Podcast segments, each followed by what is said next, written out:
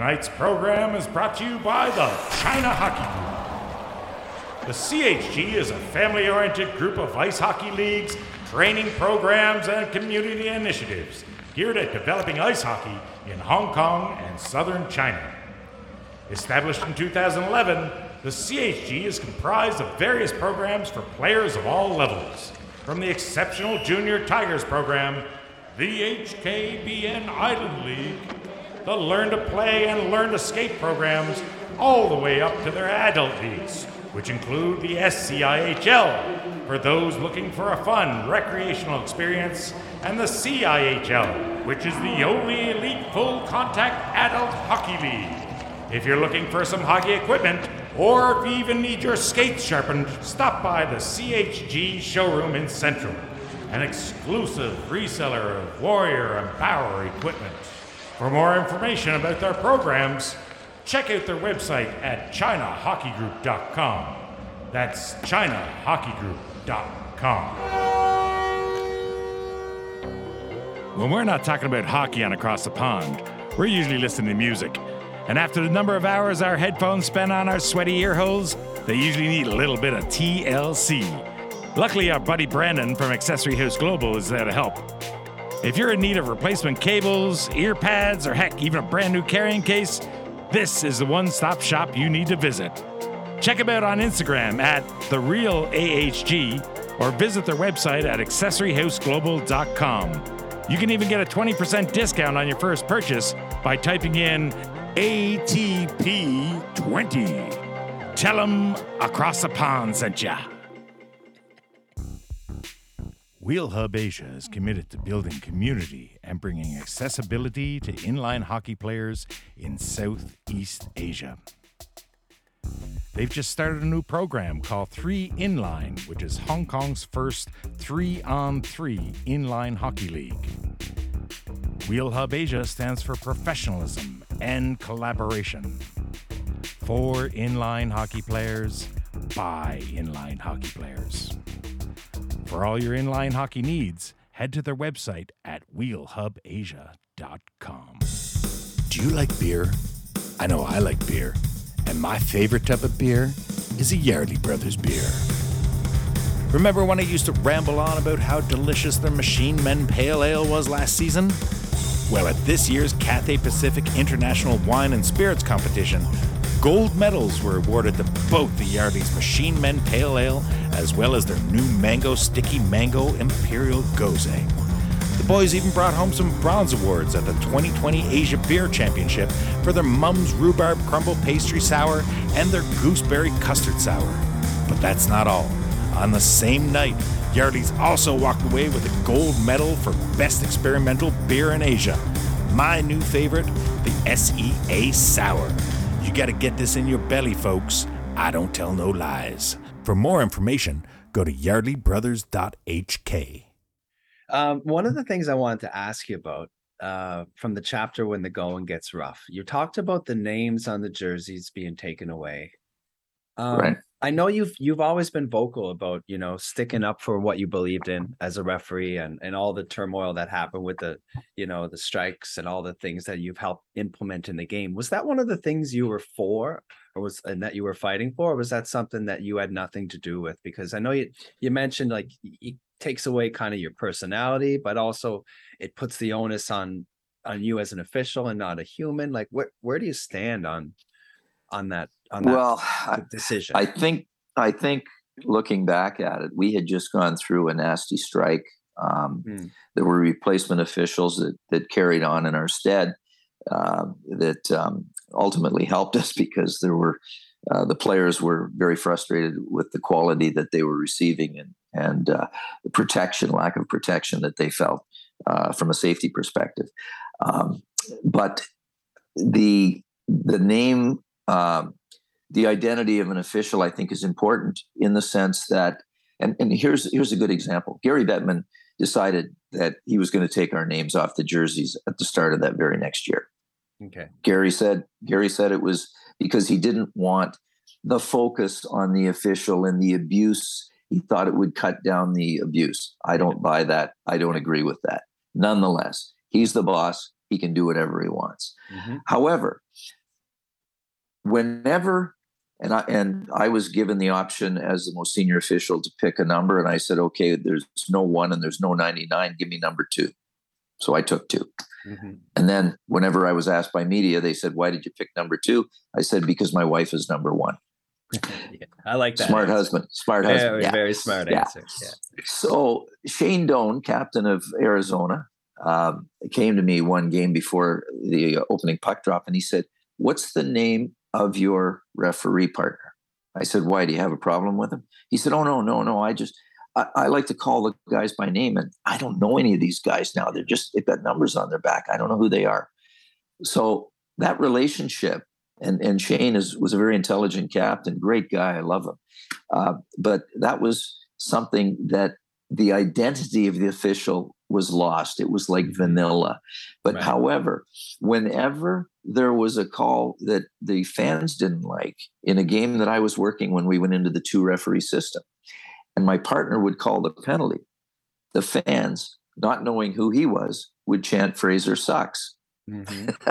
So they didn't say number two sucks. That's they right. knew who I was. Yeah. So identity, uh, you know, recognition, I think uh, is important uh, in the ability, not for ego, but for the official to continue to develop those kinds of relationships that are fruitful uh, within the game. That's a great answer. Do you, and do you believe that instant replays, um, where it's going right now, the amount of instant replays that we have, is there a, a line for you that shouldn't be crossed? Well, I, I, you know, I encouraged the video review process when it came in. Uh, and, and I felt that it was going to prove me right ninety-nine percent of the time. Yeah. Um, that sounds cocky, but yeah. We see the game at a different level. We see it slower. Mm-hmm. I developed a positioning philosophy that was adopted by Canadian hockey. You probably were brought up on it mm-hmm. in the eighties. Uh, the piston and the, you know, those sorts of terminologies. Yeah. I designed it okay. um, because I was too small to see over and around players.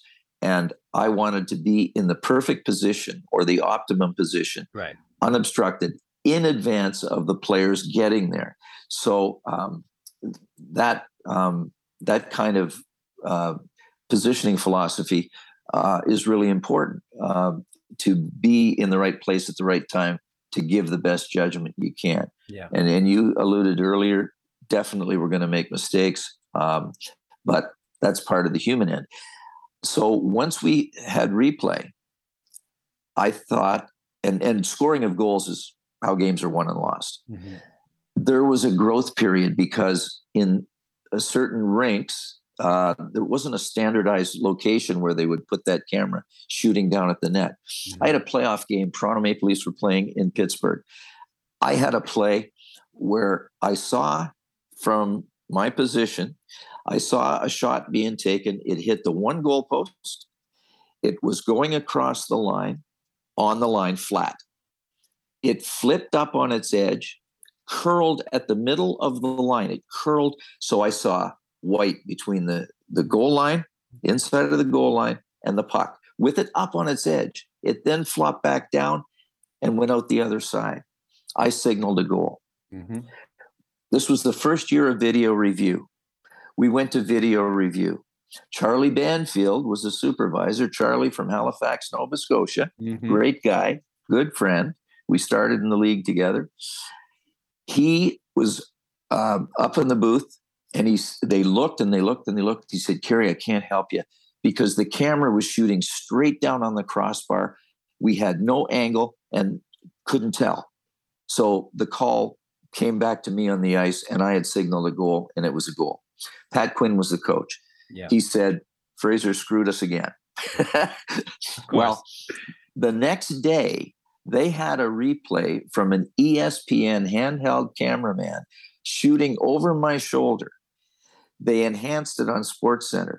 It did exactly what I said it yeah. did. It hit the post, went across flat, flipped up. There's the goal, back down, and out the other side. Yeah. So our training is such that we need to see everything back then before a replay. We wanted to see everything. Now there's a safety net upstairs. I think it's overused. I think the, too much officiating is being done in Toronto in that room. Um, and the, the officials are, um, how do I say this kindly? They're relying too heavily uh, on the safety net. They're not going and attacking the net. They're standing back deep in the corner. They're also standing at the trapezoid line oftentimes. If you think about it, that is Death Valley for a referee. You're going to get hit with the puck, but even so, more so, you're going to be in the line of where players are going to battle for the puck. That's player-occupied territory, and they're going to converge on you from both sides. And officials are going like this for their safety. There needs to be uh, some coaching and some some common sense. Uh, the direction, they need to want to see everything, uh, and just have the video review there to prove them right. Yeah, well, that's something that, you know, you have to really pride yourself on. Like I, I often challenge myself to never get hit with a puck. Um, positioning wise, like I learned by watching guys like you, not always happen to be by the book. Sometimes you got to anticipate where the play's going and see something that maybe other people aren't going to see to get yourself in the right position to make a call. But that's your proudest moment. You're like, I was in the right place. I was doing exactly what I was trained to do and what my instincts, you know, brought me to in this moment. And you made the right call. So, I mean, things like that are just, that's what makes, that's what makes it worthwhile. Chris, I used to challenge myself. I was a pretty good skater. So in the yeah. early eighties, the Edmonton Oilers were just an awesome team. And they were all those young guns. They were fast. Yeah. They had a power play situation where Paul Coffey would get the puck behind the net. Uh, they would put um, Messier at the uh, their blue line with his stick over the blue line. We had a red line, center line offside pass situation back then in the rules. Mm-hmm. And yeah. then they'd have another guy, Gretz, in the middle at the far blue line. So when Coffey came, and I would go as a referee as deep as the deepest forechecker on a penalty kill, I would see Coffey get the puck behind the net. He'd press down on his stick. His body language is telling me, I know all of the outlets that he has on the ice. I see that. I take little pictures with my eyes. Yeah. I know where his outlets are. I know where the attackers are and potential foul. As soon as he pressed down on that stick, and I know it's going, he's going to release it, and I know where it's going, I am already in motion. I'm yeah. already moving, and I'm chasing the play. The pass to Messier at the blue line with his stick over the blue line was one-touch pass tipped to the far blue line where maybe Glenn Anderson was standing. Yeah. And if I stood there watching that Coffey pass, I'm flat-footed. There's no way I'm going to get to that end zone. I got a linesman going in that's to make right. a ruling if there's a goal. That's so right. that was my challenge. I would see it in advance. I would know where it's going. I would attack it. I put a little um, sort of challenge to myself. When there was a play at the goal line and, and with one referee and I'm chasing the play, I want to be on that goal line by the time the puck is shot at the net. Mm-hmm. Fortunately, I was pretty good skater. Yeah. Um, but that, those, those are the thought processes that are going through your mind as a referee. Yeah. It's not just all of a sudden something happens and you go, oh, wow, what was that? You got to see it in advance. You yeah. really do. And I don't know if people appreciate how difficult it was in the, the, the three man system. I mean, as a sole referee, I mean, two or three turnovers in the neutral zone and you're done. I mean, your legs are, you know, you're dragging your butt down the ice. And I mean, I remember. Well, the, go ahead. I'm sorry. I was going to say, I remember like my first time doing like a major a trip midget triple A game, and there's a few turnovers, and you're gassed. And yeah. I never, I never got to ref in the, the four man system until I came over to Asia, because back home at the time we were still using the three man system. So that leads me to my next question about some rule changes and things that happened. Were you were you happy about the the two man two referee system being implemented? Uh, yes. And and uh, when I did the Olympics in uh, Nagano, Japan in ninety-eight, uh, there was uh, no uh, red line utilized for offside pass. Right. Uh, so one referee, two linesmen, you're chasing the play. Uh, nobody can skate as fast as a hard pass. Mm-hmm. Uh, so um, the other thing, so we changed to that stretch out uh, pass. uh, which certainly um, you needed an extra body in a different position.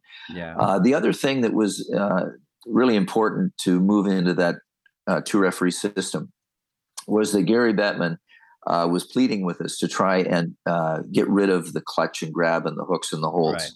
Right. Uh, it, the game was being, you know, dominated by unskilled players doing unskilled acts that we allowed uh, on the skilled players.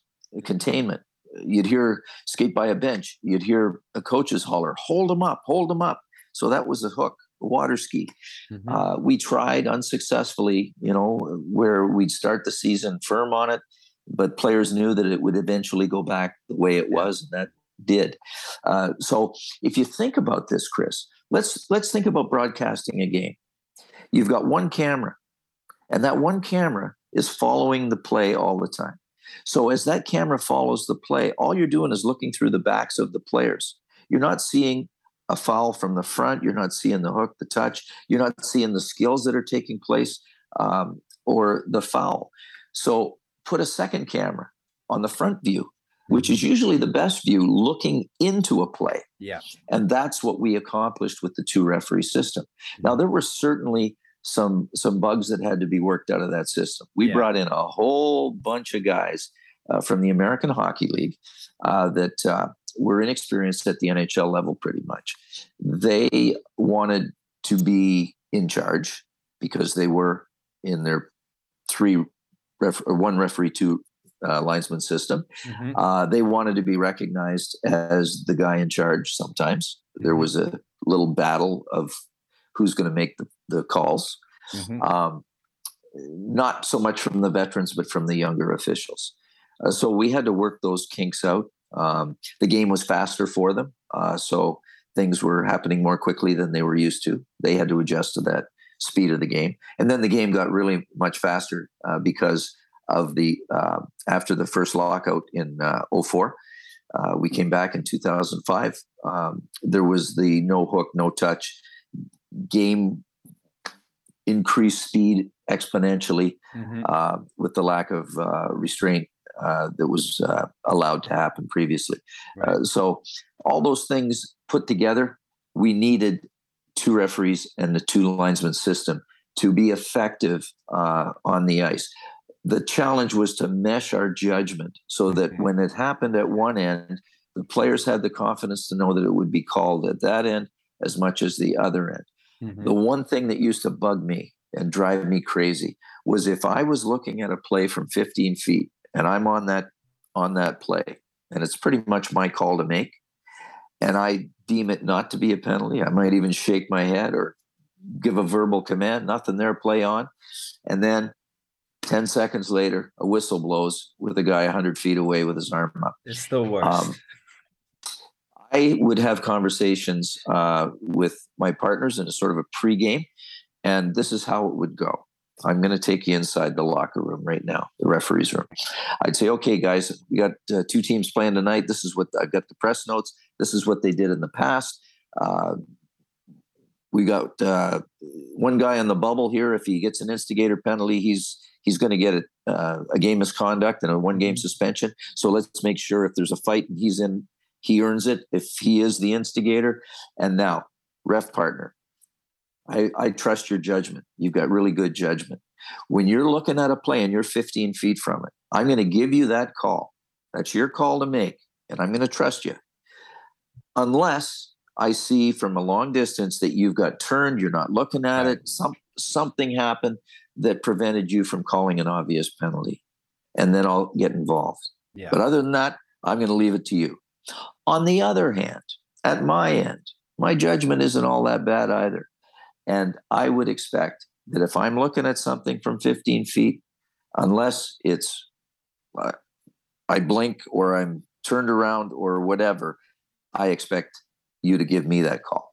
Yeah. And I mean, that's something that you, you, you got to have a cohesion. You got to have like some type of relationship with this other referee, because those things are not easily established. And, you know, this happened to me recently where I even yelled at the players, it's good, guys, good battle, move on.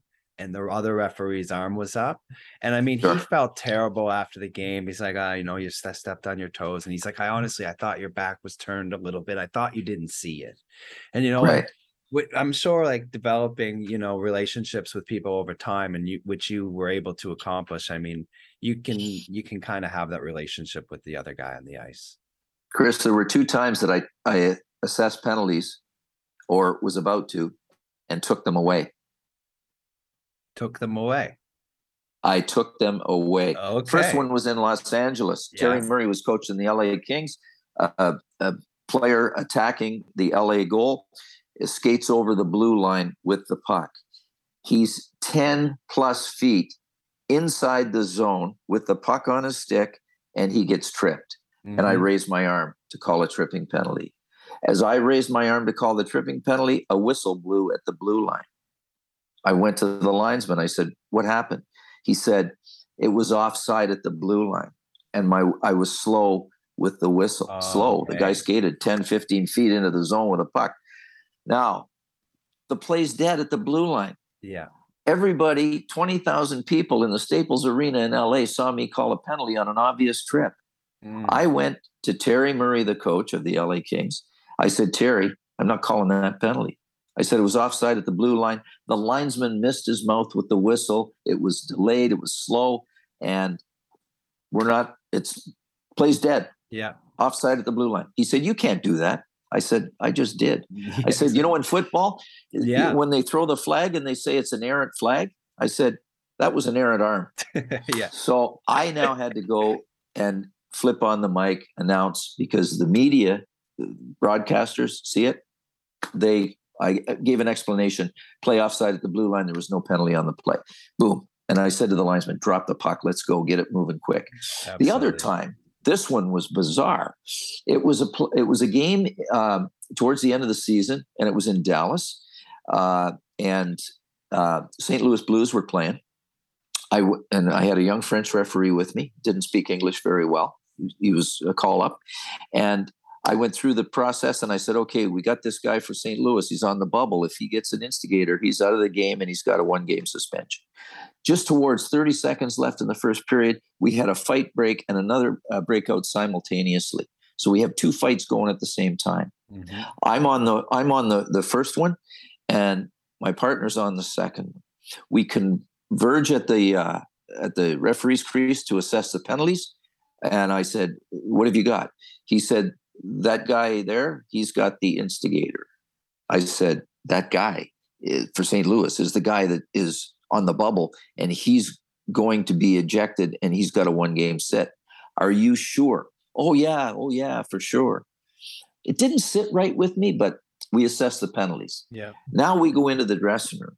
And I said to the, the my partner, I said, would you demonstrate to me what took place in that play? He said, yeah, sure. He says, uh, The the Saint Louis guy pushed the one guy, the other guy pushed him back. They push, push, and then the Saint Louis dropped his gloves and the other guy dropped his gloves and they fight. I said, where's that's not an instigator. Yeah. I said, that's like, you know, simultaneous combustion. yeah. He went, oh. Now we have a phone in the room that's linked directly to Toronto, the red phone. I picked it up. Mm-hmm. I got Mike Murphy on the line. I said, Mike, listen, we got a problem here. I said, I think it was just a, a you know, a difficulty in uh, language between mm-hmm. French and English, because uh, I wasn't going to throw my guy under the bus. And I said, uh, but um, th- there's no way that should have been an instigator penalty. He said, yeah. He said, I've already had both general managers uh, call me uh, and want to know how that was an instigator. Right. I said, He said, what are you going, what are you going to do? What do you want to do? I said, well, I, I want to fix this. I said, I would like to call both G Ms over, get them over to my dressing room. I'm going to exp- uh, send word to tell the guy to, to uh, you know, get, get dressed again. We're going to, thank God they didn't score on it. thirty seconds on the, because they got an extra minor, right? Right. For the yeah. instigator. They haven't scored on it. Let's pull it. The minute and thirty left on the clock. Wow. We take it off the clock. And he's going to play, and it's five five minutes each for fighting, and and uh, that's it. He said, good idea. Wow. And that's what happened. thirty seconds. thirty seconds into a penalty, you took it off the board. That is awesome. Took it away, and I made an announcement so that the media knew what the heck was going on. That is incredible. I mean, that's really unorthodox. Never heard of anything like that, but uh, I mean, every once in a while, common sense has to take over, right? Um, so are there, are, were there any other rules that you wish were still around in the league, that things that aren't anymore? Were there any rule changes that you were like, oh, I wish we didn't do that? Well, certainly the, and it was eliminated the, the one year it was put in was the toe in the crease. I mean, yeah. oh my God. I thought what you might, disaster. I thought you might go there. Oh, what a disaster. Yeah. And that, that ruined that, a few good hockey games, didn't it? Oh, it was terrible. And, and, um, you know, it, it, the last game of the Stanley Cup final that year with uh, Buffalo and Dallas with Brett Hull, mm-hmm. uh, you know, he, he didn't have his toe in the crease. He was, he had that big tree of a leg is was right in the middle of the crease. Yeah. Um, And it uh, it didn't work out so well. Uh, they had to uh, do some damage control on that one. Yeah, definitely not one of my favorites either. The other one I wanted to ask you about is the puck in the crowd, uh, puck over the glass penalties. I mean, yeah. you guys are, you know, responsible for making a judgment call on so many other things that are going on in the ice. Is was it really important that that rule be established? Was there a problem with people purposely shooting the pucks over the ice? Like, because to me, and I remember Ch- Don Cherry would harp about this all the time. It's going to cost a team a playoff game. It's going to cost them in overtime, especially when someone's already shorthanded and they're just desperate to get the puck out and it's rolling and it goes over the glass. What are your overall thoughts on that? Well, I think there was, you know, we had a, a puck that went into the crowd Uh, in Columbus, and uh, a young person was killed. Yes. Uh, tragic. Uh, the mesh went up, but uh, I think that may have contributed in some way to that rule, uh, you know, sort of a, a quick reaction uh, to try and keep the puck in play uh, beyond just putting netting up at the back end. Mm-hmm. Um, the other aspect of it was that It was a. It was always a judgment call when, when I was brought into the league, yeah. uh, and so if a player deliberately, mm-hmm. clearly, with pressure on them and a long shift, if he dumps the puck over the glass, I think my judgment would dictate that that should be a penalty. Me too. However, if he's just trying to advance the puck up the ice, yeah. and it it's you know. misses the glass, because we had inconsistent heights of glass.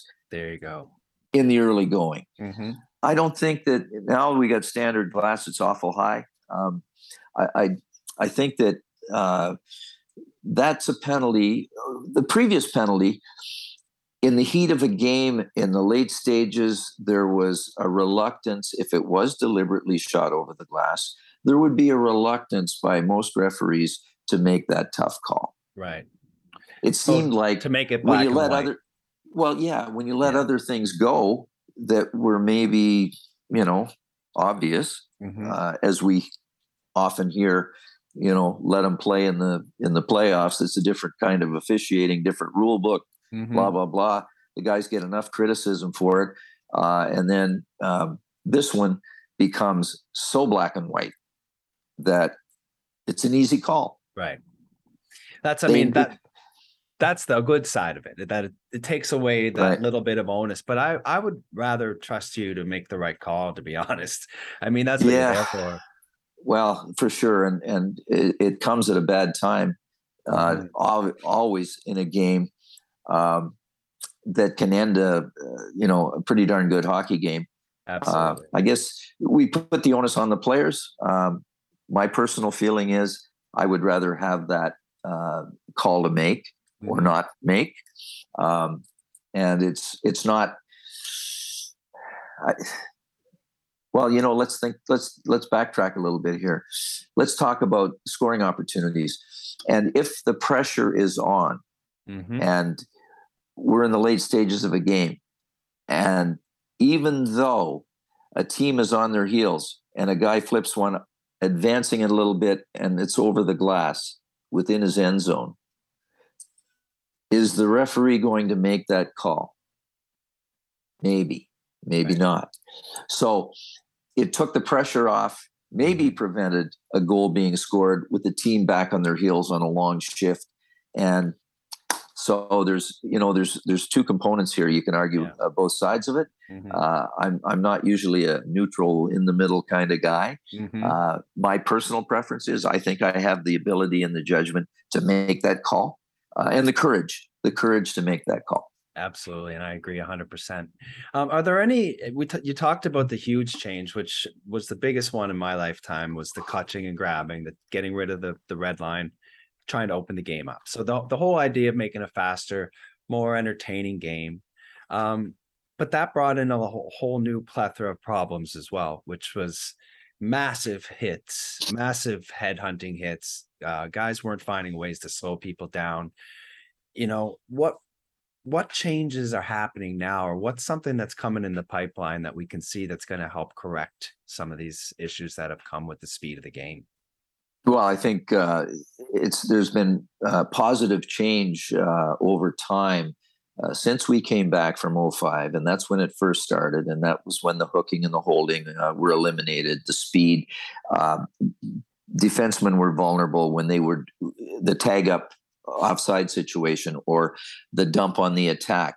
Players are going full speed uh, and the, the defensemen were vulnerable to go back and get the puck. Goalies couldn't come out of the crease beyond the trapezoid to to play the puck and assist their D on, on the attacks. So all of those things put together created some vulnerability mm-hmm. for hits from behind on the D with a fast coming attacker, uh, full speed ahead.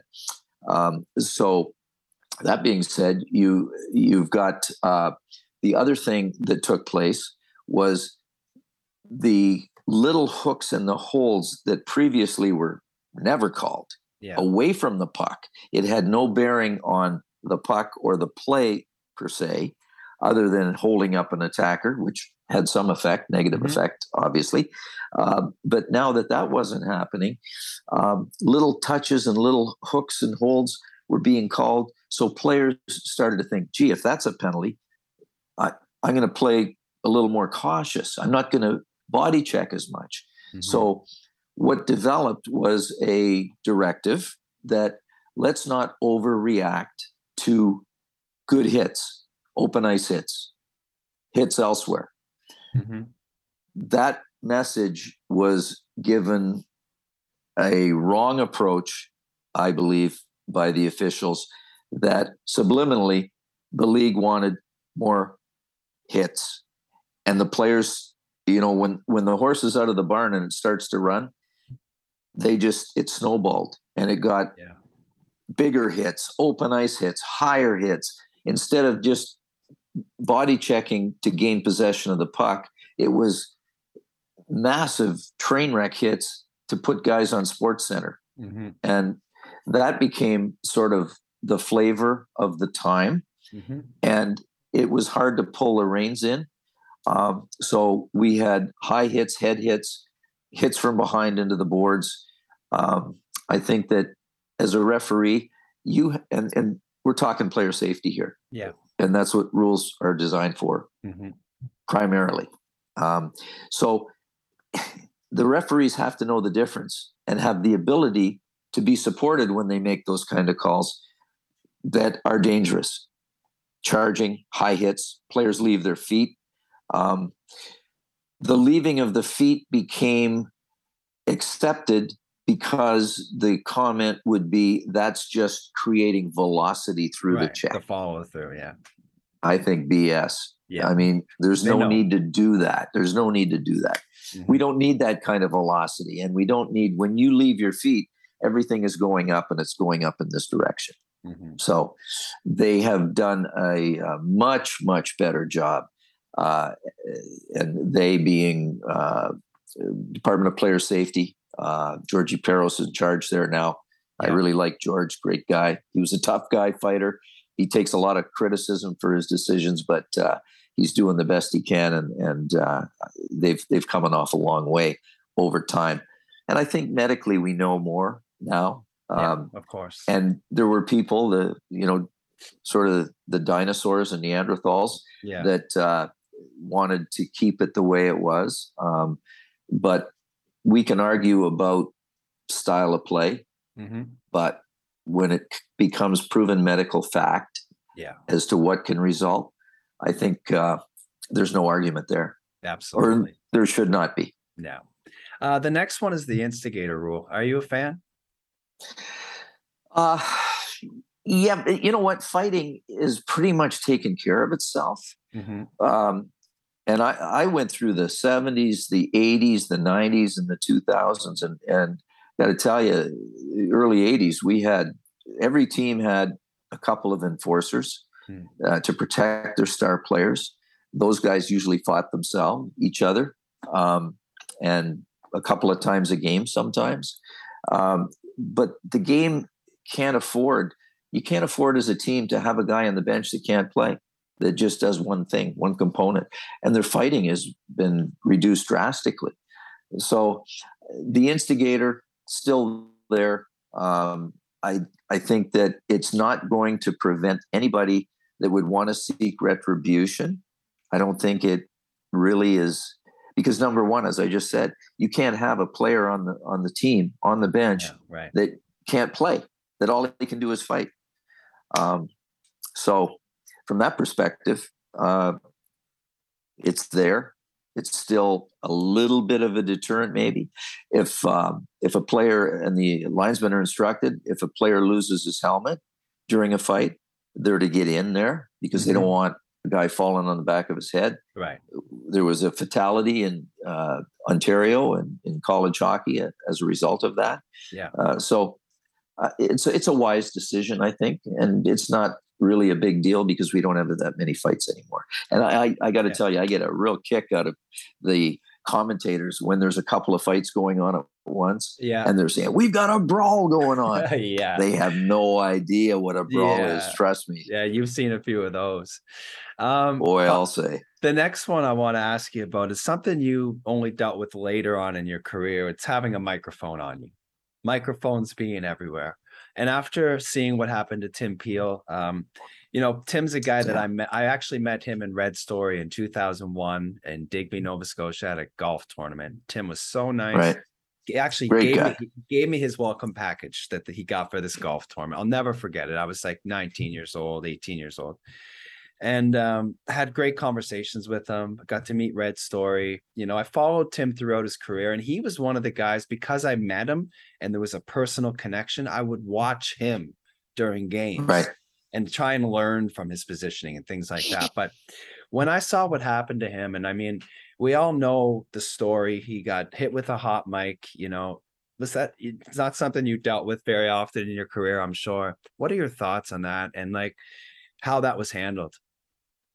Well, uh, first of all, uh, Tim is a friend of mine, and uh, I just—I I was just golfing with him uh, about three or four weeks ago uh, up nice. in uh, Columbus.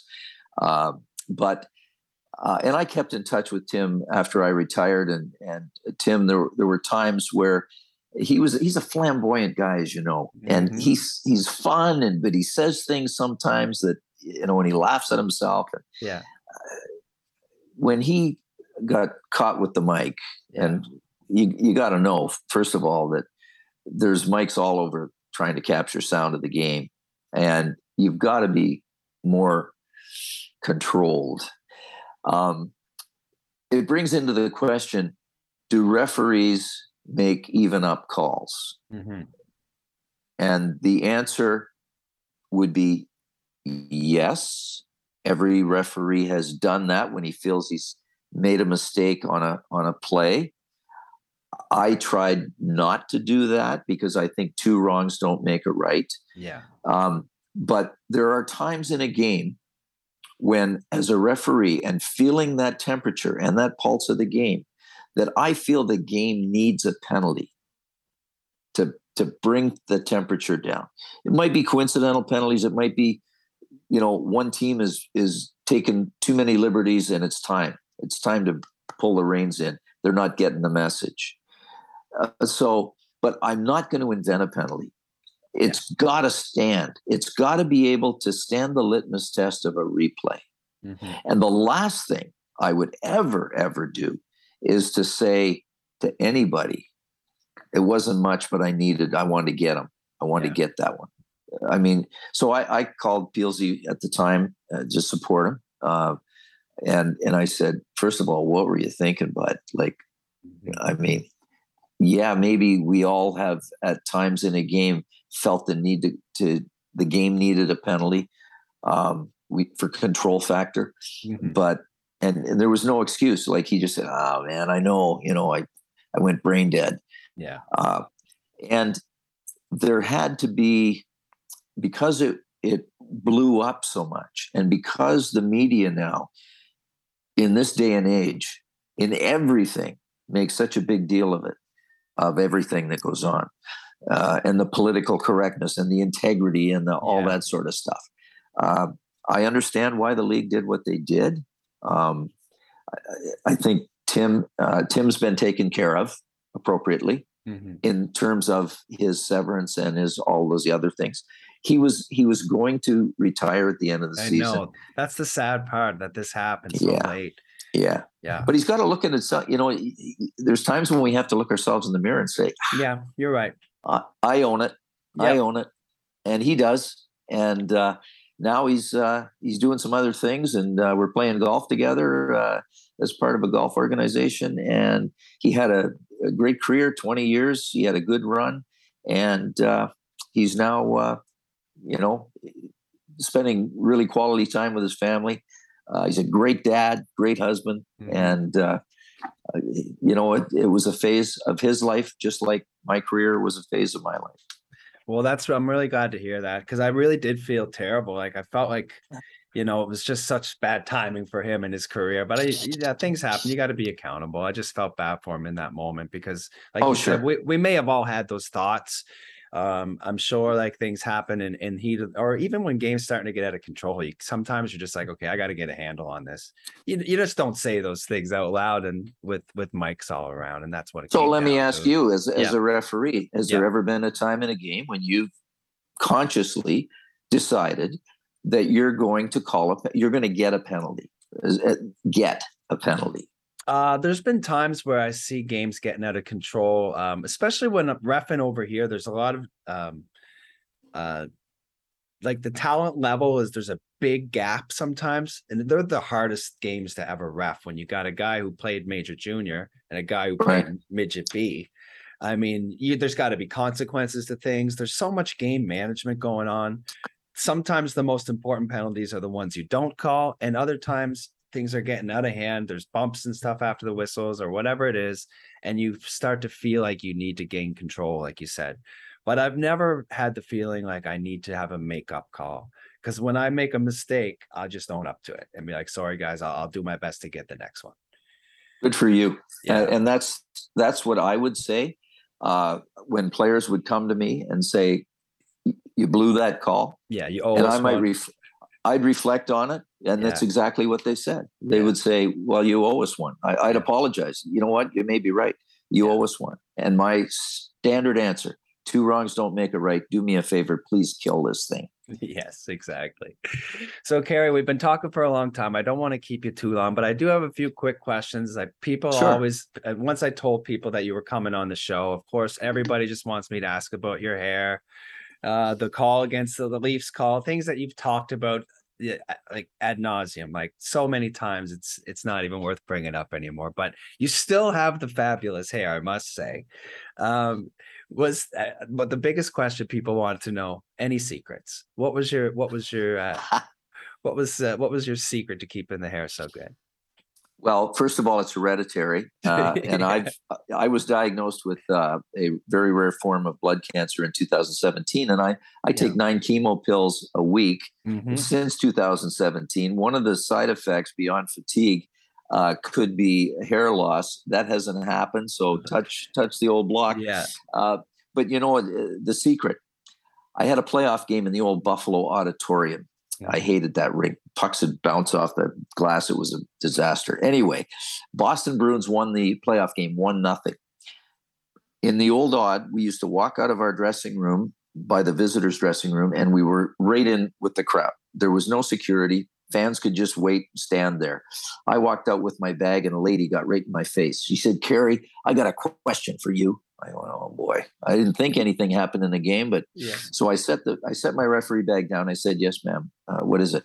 She said, listen, she said, I've got real problem here. You fly around that ice a hundred miles an hour. You don't have a hair out of place, never moves. What's your secret?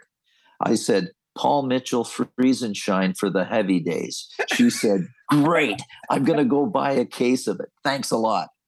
That was there it. You have it, folks. There's the secret. The big the big secret of Carey Fraser's success. Paul Paul Mitchell, is that what it was called? Paul Mitchell. Paul there Mitchell go, freeze folks. And shine was the stuff back then. It was like spraying on a helmet.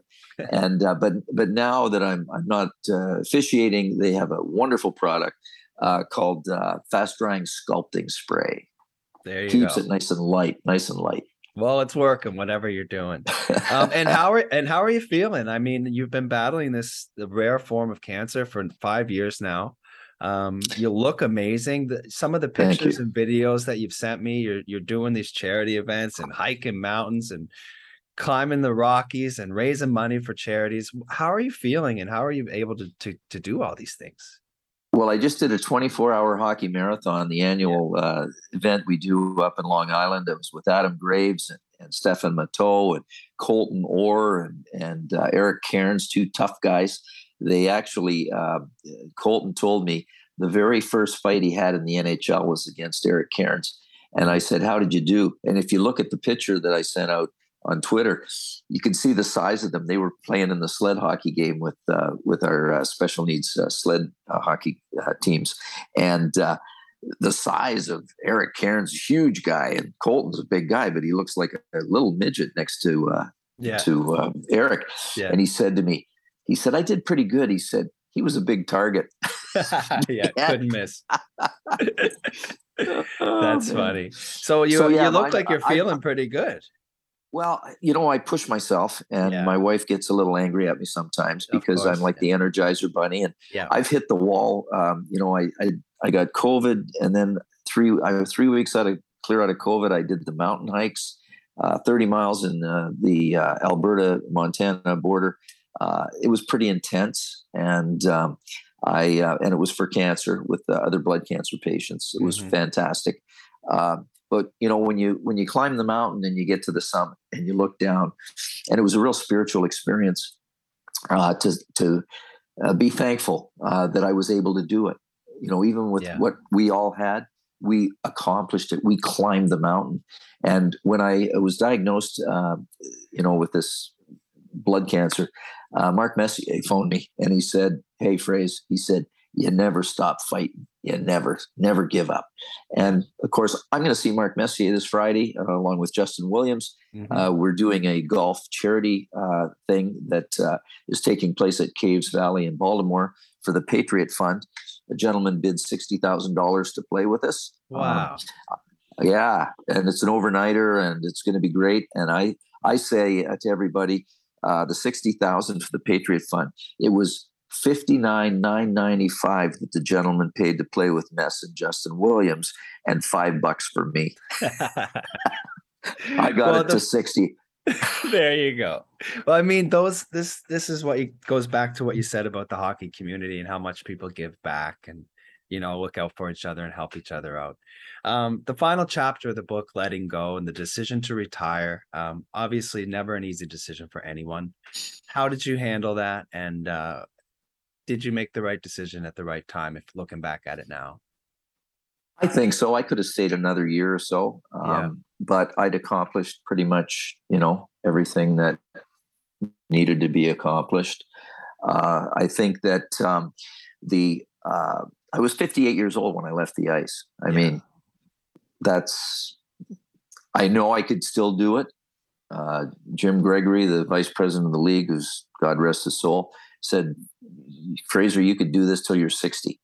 Um, probably could have, but uh, it was, it was time. And uh, there were youngers, uh, younger people coming down the, the pike. I selected uh, for my referee partner in that final game, Kelly Sutherland, who, uh, I instructed at a referee school that I was part of in Calgary uh, when he was eighteen years old. Yeah. Um, I looked at this kid as a as a young official, and I thought he's a, he's a can't miss.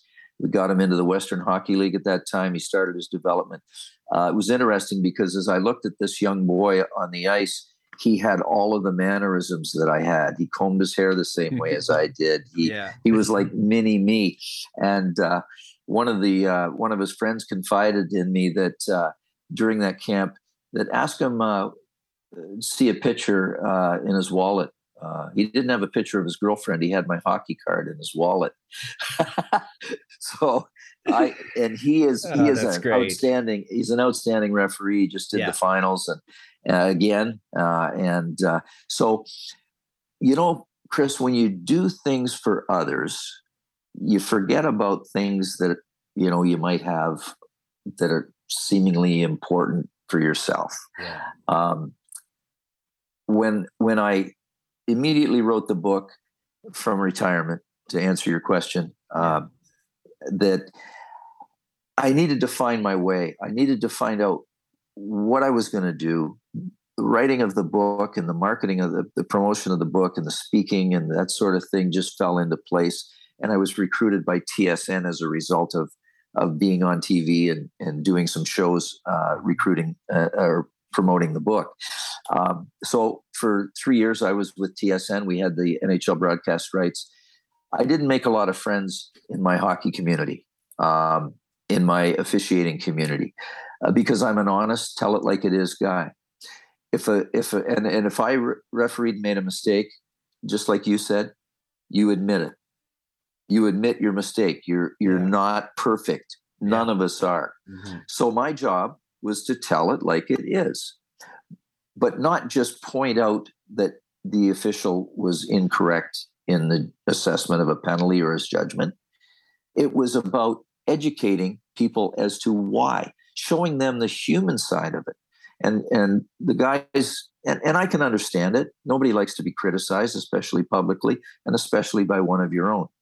Um, but it was important, and I think there was an education of fans along the way that I saw, uh, even when we started to write the Come On Ref blog. Yeah, um, fans started out really critical. You know, Fraser, you suck anyway. You blew the call in ninety-three, blah, blah, blah. Yeah. And, uh, you know, it, it was unmerciful. But again, I, I tried to hold that line, treat disrespect with respect. I answered their questions. I, I blogged back in with them, uh, tried to explain, yes, the referee didn't make the correct call, but here's why. And we would show video. And this is his sight line. Mm-hmm. Had he had a different one, probably would have made a different uh, decision. So I think there was positive stuff, but nonetheless, um, you can only control what you can control. And uh, I, uh, I had to be true uh, because if you just spin, if you just send spin, mm-hmm. you have no credibility. Right. Fans are going to say, that's just, that's regurgitating the company line. Yeah. Uh, and I don't think anybody benefits from that. I agree. And I have to say, Kelly and Wes, probably the two best officials in the game right now. Uh, two guys that you basically groomed on your, on, on the way up, seemingly.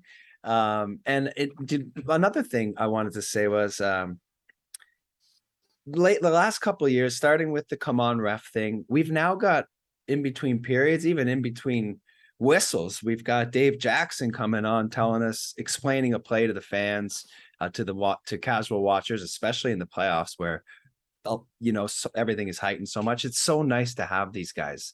Is that something right. that that you enjoy, or something that maybe you'll become more of a part of doing, something like that? Well, it's something that I did. We started yeah. it at T S N. You started with, yeah. I mean, um, yeah. as that evolves, are you going to continue to be part of that, I guess is what I was saying. No, and I'll t- no, I don't believe so. And uh, I'll tell you why. The, the league controls that. And yeah. uh, uh, I'll say this in all honesty. I think that um, Dave does a great job. He communicates well. There are times when the company, the, the N H L controls broadcasting. Uh, and there is sort of a um, direction that they would want uh, individuals making comments to take. Uh, so there are times when the players that are on the panel Messier with Dave Jackson. Yeah. I, I've heard him say, you got to be kidding me. Like, yeah. Really? Yeah. Um, so, but you have to, they have to uh, use their, their sort of softer approach to things sometimes. Um, for me with T S N, uh, they wanted the, the hard truth. Um, but done in such a way that it is educational as opposed to critical. Right. Yeah. And that's, that's a really good point, because I mean, you don't want to any, any time to be firing somebody under the bus, but also some of the things that happened might've been done. There might've been a call that a ref didn't make be, for, for good reason.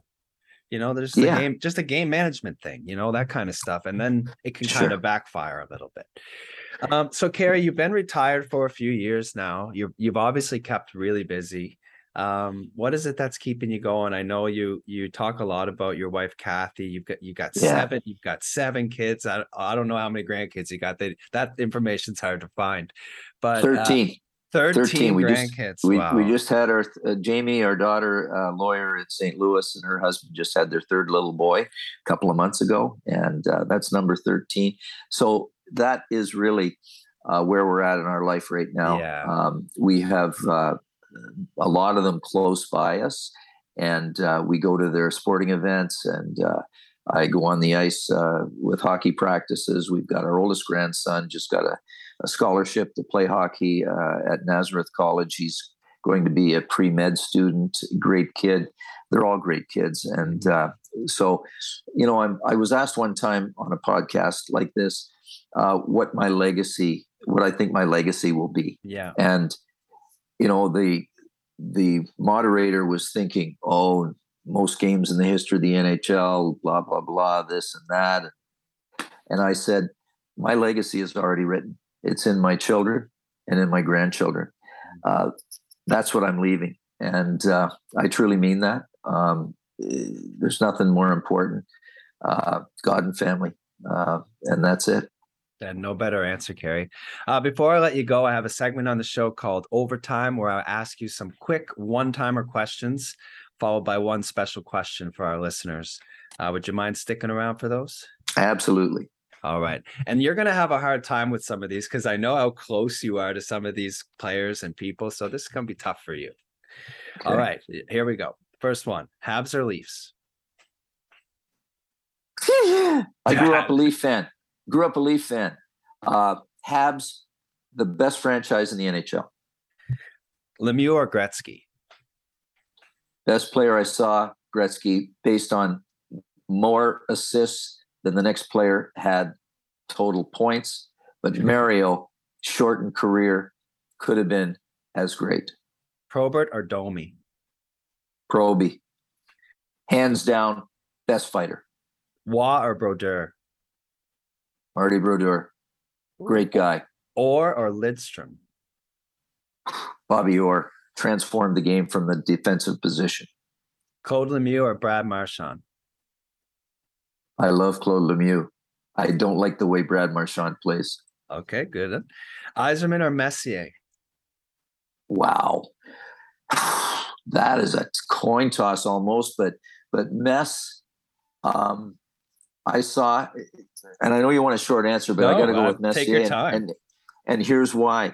When Gretzky was traded away from Edmonton and they they started disbanding the team, in nineteen ninety, Mark Messier took that team and won the Stanley Cup Finals on his back. They were they just snuck into the playoffs, and that guy was unbelievable. Then with the Rangers, I had the game six where he promised a win. Yes. In Jersey, at yep. the end of the second period, I had just given Esatikin and a kneeing penalty for kneeing Stéphane Richer. I said to the two linesmen, uh, Gerard Gauthier, Pat DiPuzzo in the line in the referee's room, officials' room. I said, guys, stick a fork in these Rangers. They're done. Mess came out and scored a hat trick. Yeah, I would never doubt him again. And then he took them to the Stanley Cup Final and yeah. won in Game Seven. Amazing, amazing leadership. Intensity. He could freeze guys with his stare. Stevie Y did it in Detroit, but on a shorter spectrum. Yeah. I knew that would be tough because I know you have a lot of respect for Stevie Eisenman as well. Oh, big uh, time. Bowman or Burns? You got to go with Scotty. I love Pat Burns. Pat yeah. was such a gentleman. Uh, I, I miss him and I love him. Uh, but Scotty, uh, with his transition through the eras, different eras, he became a different coach at different times based on the the uh, time and the talent. Look at what he did with the Russian Five in Detroit. Uh, he transformed the game, in my opinion. Uh, Ron or Don? I like grapes, and, and Ron's a former or a, a fellow official, so yeah. that's a kind of a, a coin toss too. I I had arguments with Don Cherry lots of times. Mm-hmm. As a matter of fact, we almost got into a, a little dust up in the uh, in the dressing room in Montreal in the Forum in uh, nineteen eighty-nine, um, and uh, he. Um, He was angry that I called a penalty in double overtime against uh, Mark Hunter, uh, and it ended up in the in the game-winning goal just before the second overtime period uh, had ended. Uh, when he ran Shane Corson from behind and put his face right into the boards from behind, uh, and it was a penalty that had to be called. Of course, back then, the old adage "let him play" it yeah. meant let him cheat, and. Uh, We just about got into a dust up in the uh, in the men's washroom. I have to say, I have to say, Gary, I, one of my favorite Don Cherry lines of all time was when one of his Rock'em Sock'em videos in the blooper reel when you went, you go down on the ice and it's okay, folks. He landed on his hair. I I remember that line with my brothers. We would tease at people like just classic stuff. So that's another. I, pre- I presented my final whistle to Don Cherry on air uh, when I. released the book uh, from uh, Wayne Gretzky's restaurant in Toronto, and they called me to come up the street uh, for the intermission uh, to talk about head hits and concussions. Mm-hmm. And uh, I had uh, my whistle that I presented to Grapes, and he came out and I said, listen, I want to I want to give you this whistle. You obviously didn't want me to blow it very often, but he said, I got a place where you can stick it. He said, I got a place you can stick it. And he auctioned it off. He auctioned the whistle off for the uh, the uh, Canadian Forces. He's a very patriotic guy. Oh, he patriotic certainly guy. is. Certainly is. Shootout or no shootout? Game should end. Uh, I like the shootout. Okay. Final question. If you could go back and referee one more game, where would it be and who would be playing? And why? It would be in Toronto. It would be the Hockey Hall of Fame alumni game. Ooh. With all of the greats. The year that I'm inducted into the Hall of Fame. It better be next year. Well, there's a story there. There definitely is. There's a lot of stories there. Gary, one final quote from the book. Courage and integrity are two qualities that officials in any sport must possess. I must say that you possess those qualities greater than anyone. Um, you are a true Hall of Famer, and we don't need to get into the reasons you're not there because every hockey fan out there knows you should be. Um, I want to thank you so much for taking time to talk to me today. It's truly been a blessing for me to have this chance to speak with you. And um, I wish you nothing but the best health and happiness uh, in the future, and um, enjoy the rest of your retirement. Thank you so much for having me, Chris. You, uh, you, you're a great orator and, and did a great job here. And uh, I wish you all the best uh, with your students and your officiating and all the good stuff that you're doing uh, over in Asia. Thanks a lot, Gary. I really appreciate it. That was Across the Pond, and that's a wrap. Thank you, thank you, thank you to our amazing sponsors, the China Hockey Group, Wheel Hub Asia, accessory house global dot com, Yardley Brothers Beer, and of course, Sunset Studio. Check us out on Facebook and Instagram at Across the Pond H K. Email us, send in your comments and questions to the show at any time at across the pond h k at gmail dot com.